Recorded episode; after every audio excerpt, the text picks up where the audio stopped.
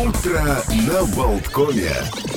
Ну что ж, дорогие друзья, у нас продолжается «Утро на Болткоме». Олег Пек, Александр Шунин вместе с вами. Ждем, не дождемся Татьяну Елисееву, главного администратора цирка «Уотерленд». Ну, надеюсь, что дождемся все-таки. Дождемся. А, а смотрите, как мы здорово сказали, что погоде поплохеет, ей угу. поплохело. Радио Пошел. Болтком никогда не врет. Снежочек, да, там мокрый, с дождем. Так что и, одевайтесь да, по погоде. Крупные хлопья валят. А на Гавайях-то сейчас, небось, солнышко светит.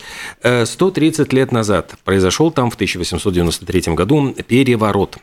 Американцы на Гавайях, возглавляемые плантатором Стэнфордом Баллардом Доулом, свергли правительство королевы Лилиуокалани. Собственно, была популярна. Она три года просидела на престоле, наследовала своему брату. А там король, значит, был Камехамеха, там какой-то там первый, объединил все Гавайские острова.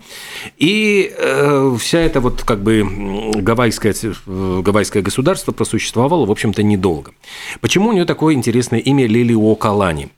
Дело в том, что на Гавайях, я с удивлением узнал, была такая традиция называть детей в честь события, которое предшествовало их рождению.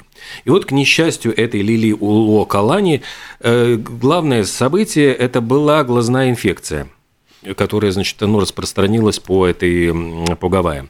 И поэтому имя дословно переводилось как «щипающая боль», «больные глаза», «жгучая боль», в общем, какое-то такое связанное глазная, короче говоря, инфекция, звали королеву Гавайев. Училась она в специальной детской школе вождей. У них была такая школа вождей. Э, обучалась ну, там... Ну, это же не, не, не вождь коммунистической партии. Нет, это, это не так... вождь, а там ну, вожди, вот вожди, эти вожди. Эти, да, эти вожди. Собственно, она, обучившись там, кстати, географии, истории, музыки, сама сочиняла, и она сочинила песню «Алоха-Оэ», и это гавайский гимн, там до сих пор читается гимн Гавайев, очень популярная песня. Ну, а в какой-то просто момент э, американцам...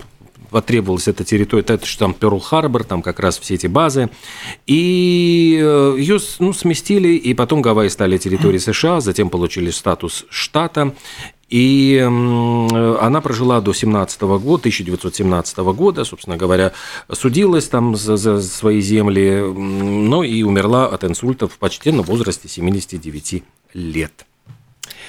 А... В тысяча шестьсот пятом году этим морозным январским утром вышел первый том одного из самых знаменитых романов mm-hmm. в мировой литературе «Дон Кихот» Мигеля Сервантеса. Что примечательно, второй том свет увидел лишь спустя десять лет.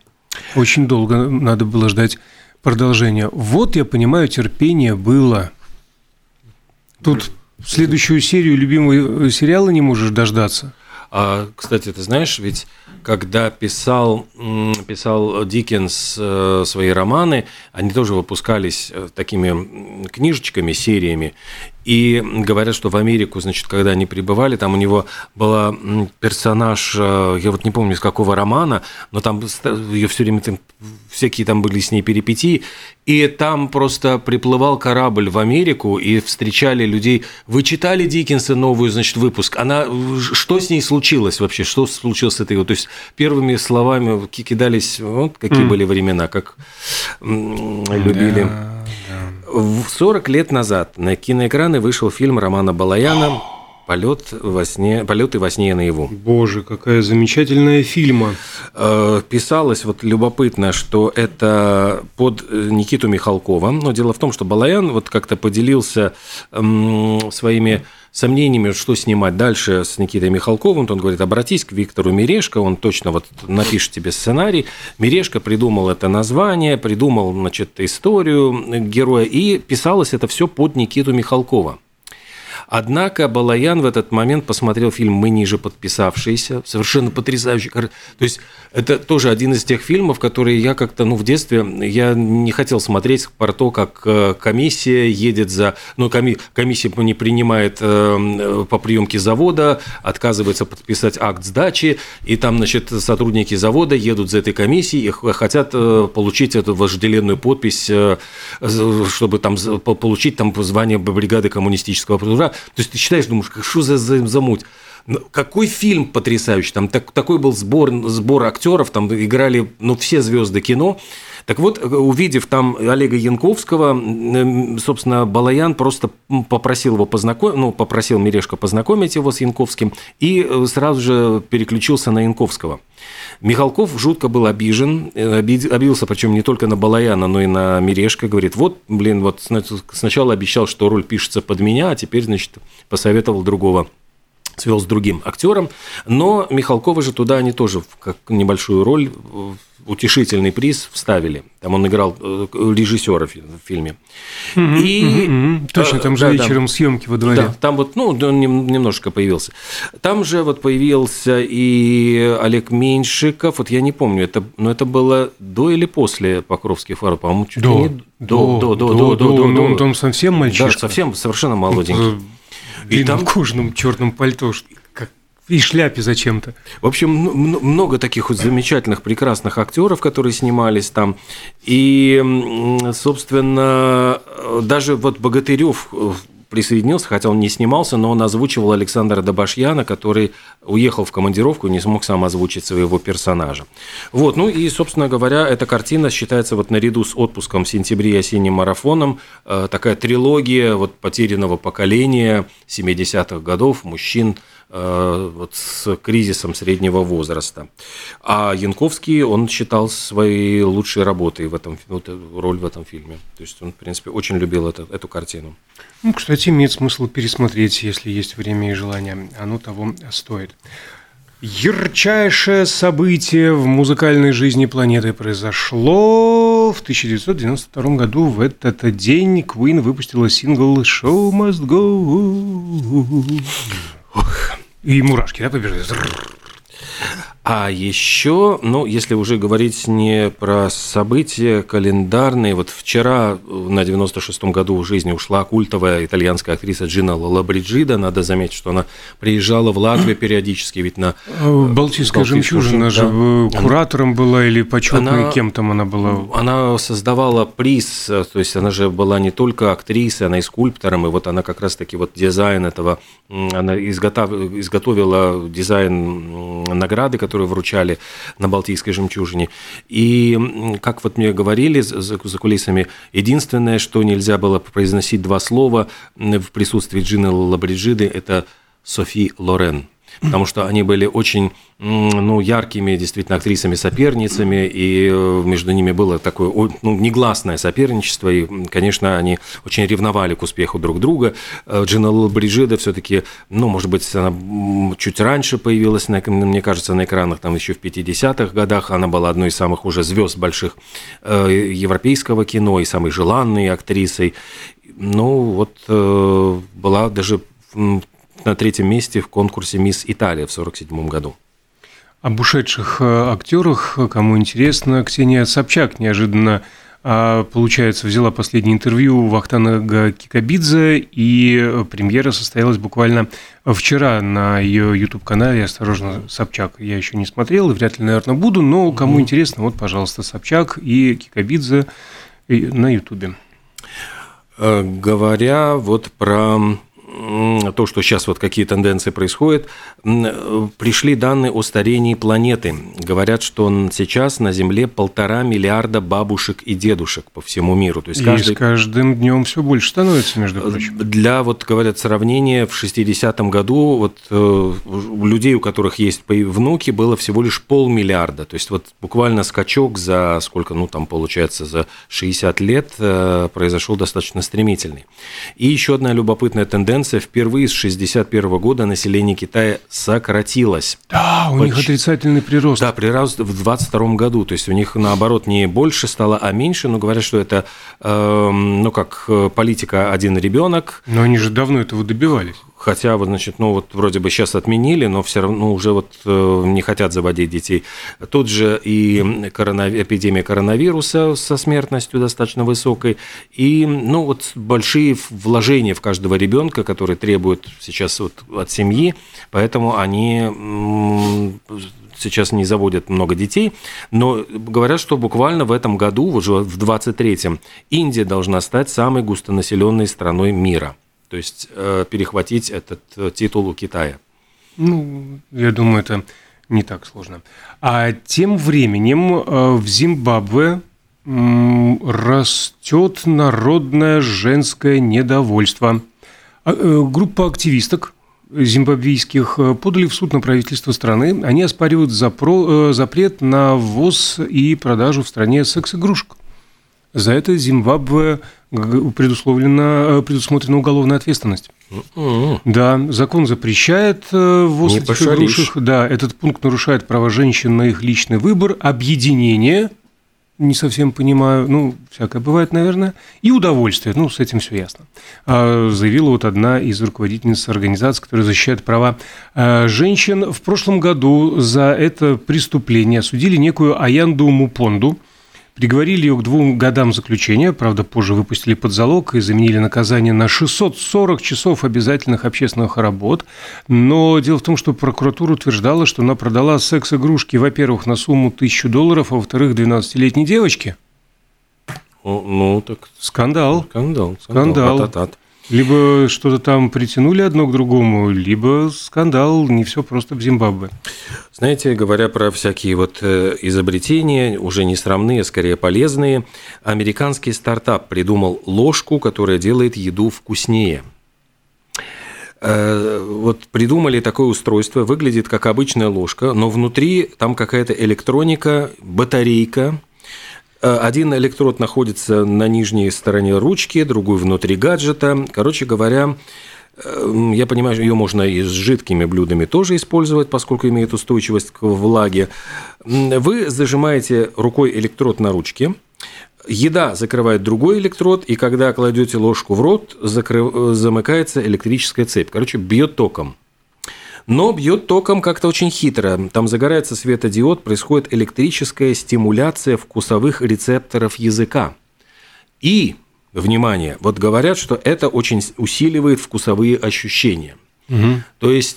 Поводил ложкой по языку, и, и, вот и вместо... можно ничего не есть. И можно эту игрушку зимбабвийскую, и даже, вот, потому что говорят, что семьдесят процентов удовольствия мы получаем все-таки вот вкусовым путем, то есть через... вкусовые ощущения.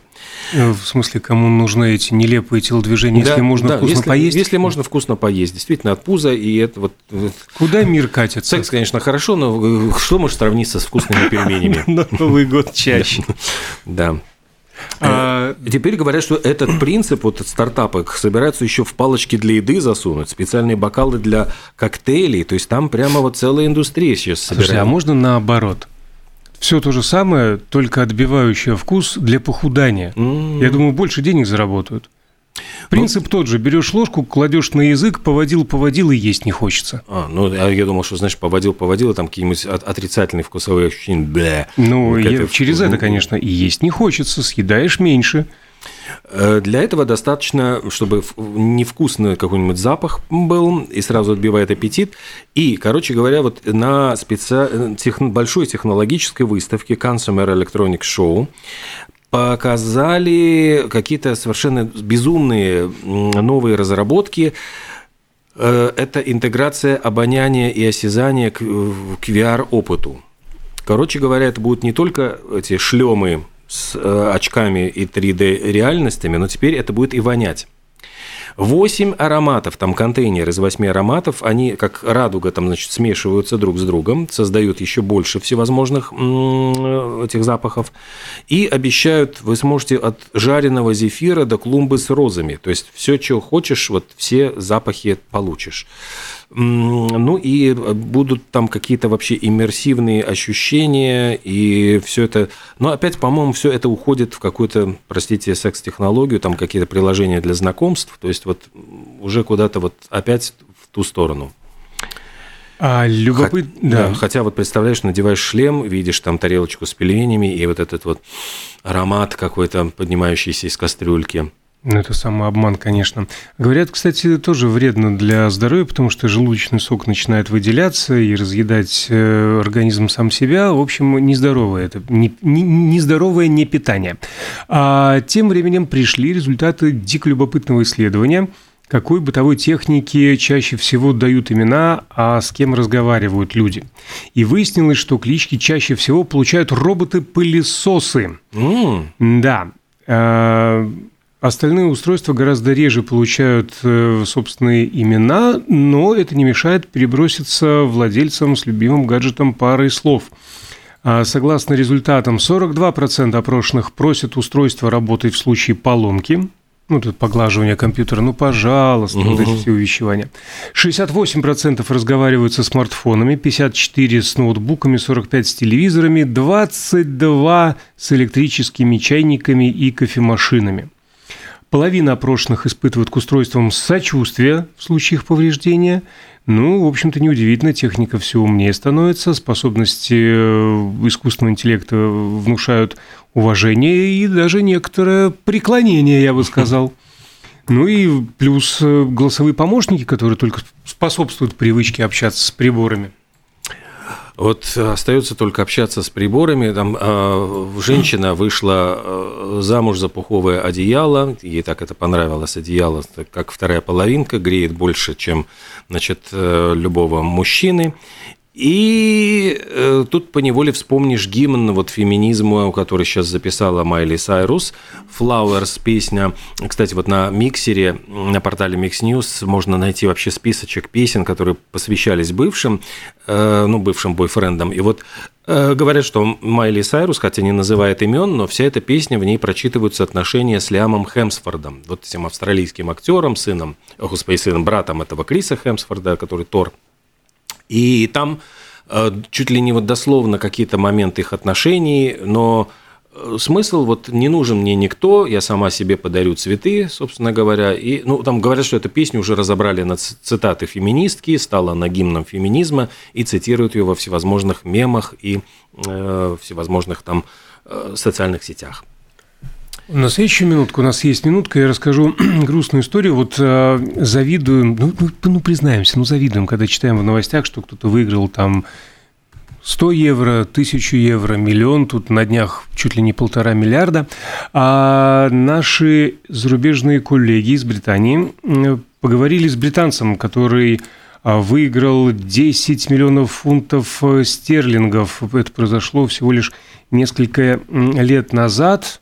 И вот что было. Он жил в маленькой квартире с родителями, работал санитаром, и вдруг в лотерею вот на него свалились десять миллионов фунтов стерлингов. Он тут же купил себе шикарную квартиру на берегу моря, Феррари, Бентли, Мерседес, Ягуар, БМВ, то есть целый прям гараж. А порядка одного миллиона подарил жене и отправил ее к ее маме, то есть развелся. А львиную долю инвестировал в любимый футбольный клуб. И клуб прогорел. Mm-mm. Вот так вот. У меня были Феррари, дизайнерский гардероб, роскошный отдых. У меня было все, о чем я когда-либо мечтал, и даже больше. Теперь я беспокоюсь о том, как оплатить базовые покупки. Цитируют этого самого Джона издания The Sun. Даже Женушка о... прокляла, о, процент... о процентах не позаботился. А, но не будем о грустном, а будем об интересном. Переходим к водным процедурам. К нам должны были присоединиться гости. Наверняка они уже здесь, на территории редакции, ждут, когда же мы откроем двери студии и пустим их внутрь. А речь пойдет об эксклюзивном, каком-то невиданном водном шоу с элементами эротизма, которое постигнет Ригу. Это будет весной, будет угу. тепло, первого апреля, так что можно будет поплескаться и самим, и посмотреть, как плещутся во всяких скандальных костюмах исполнители этого шоу.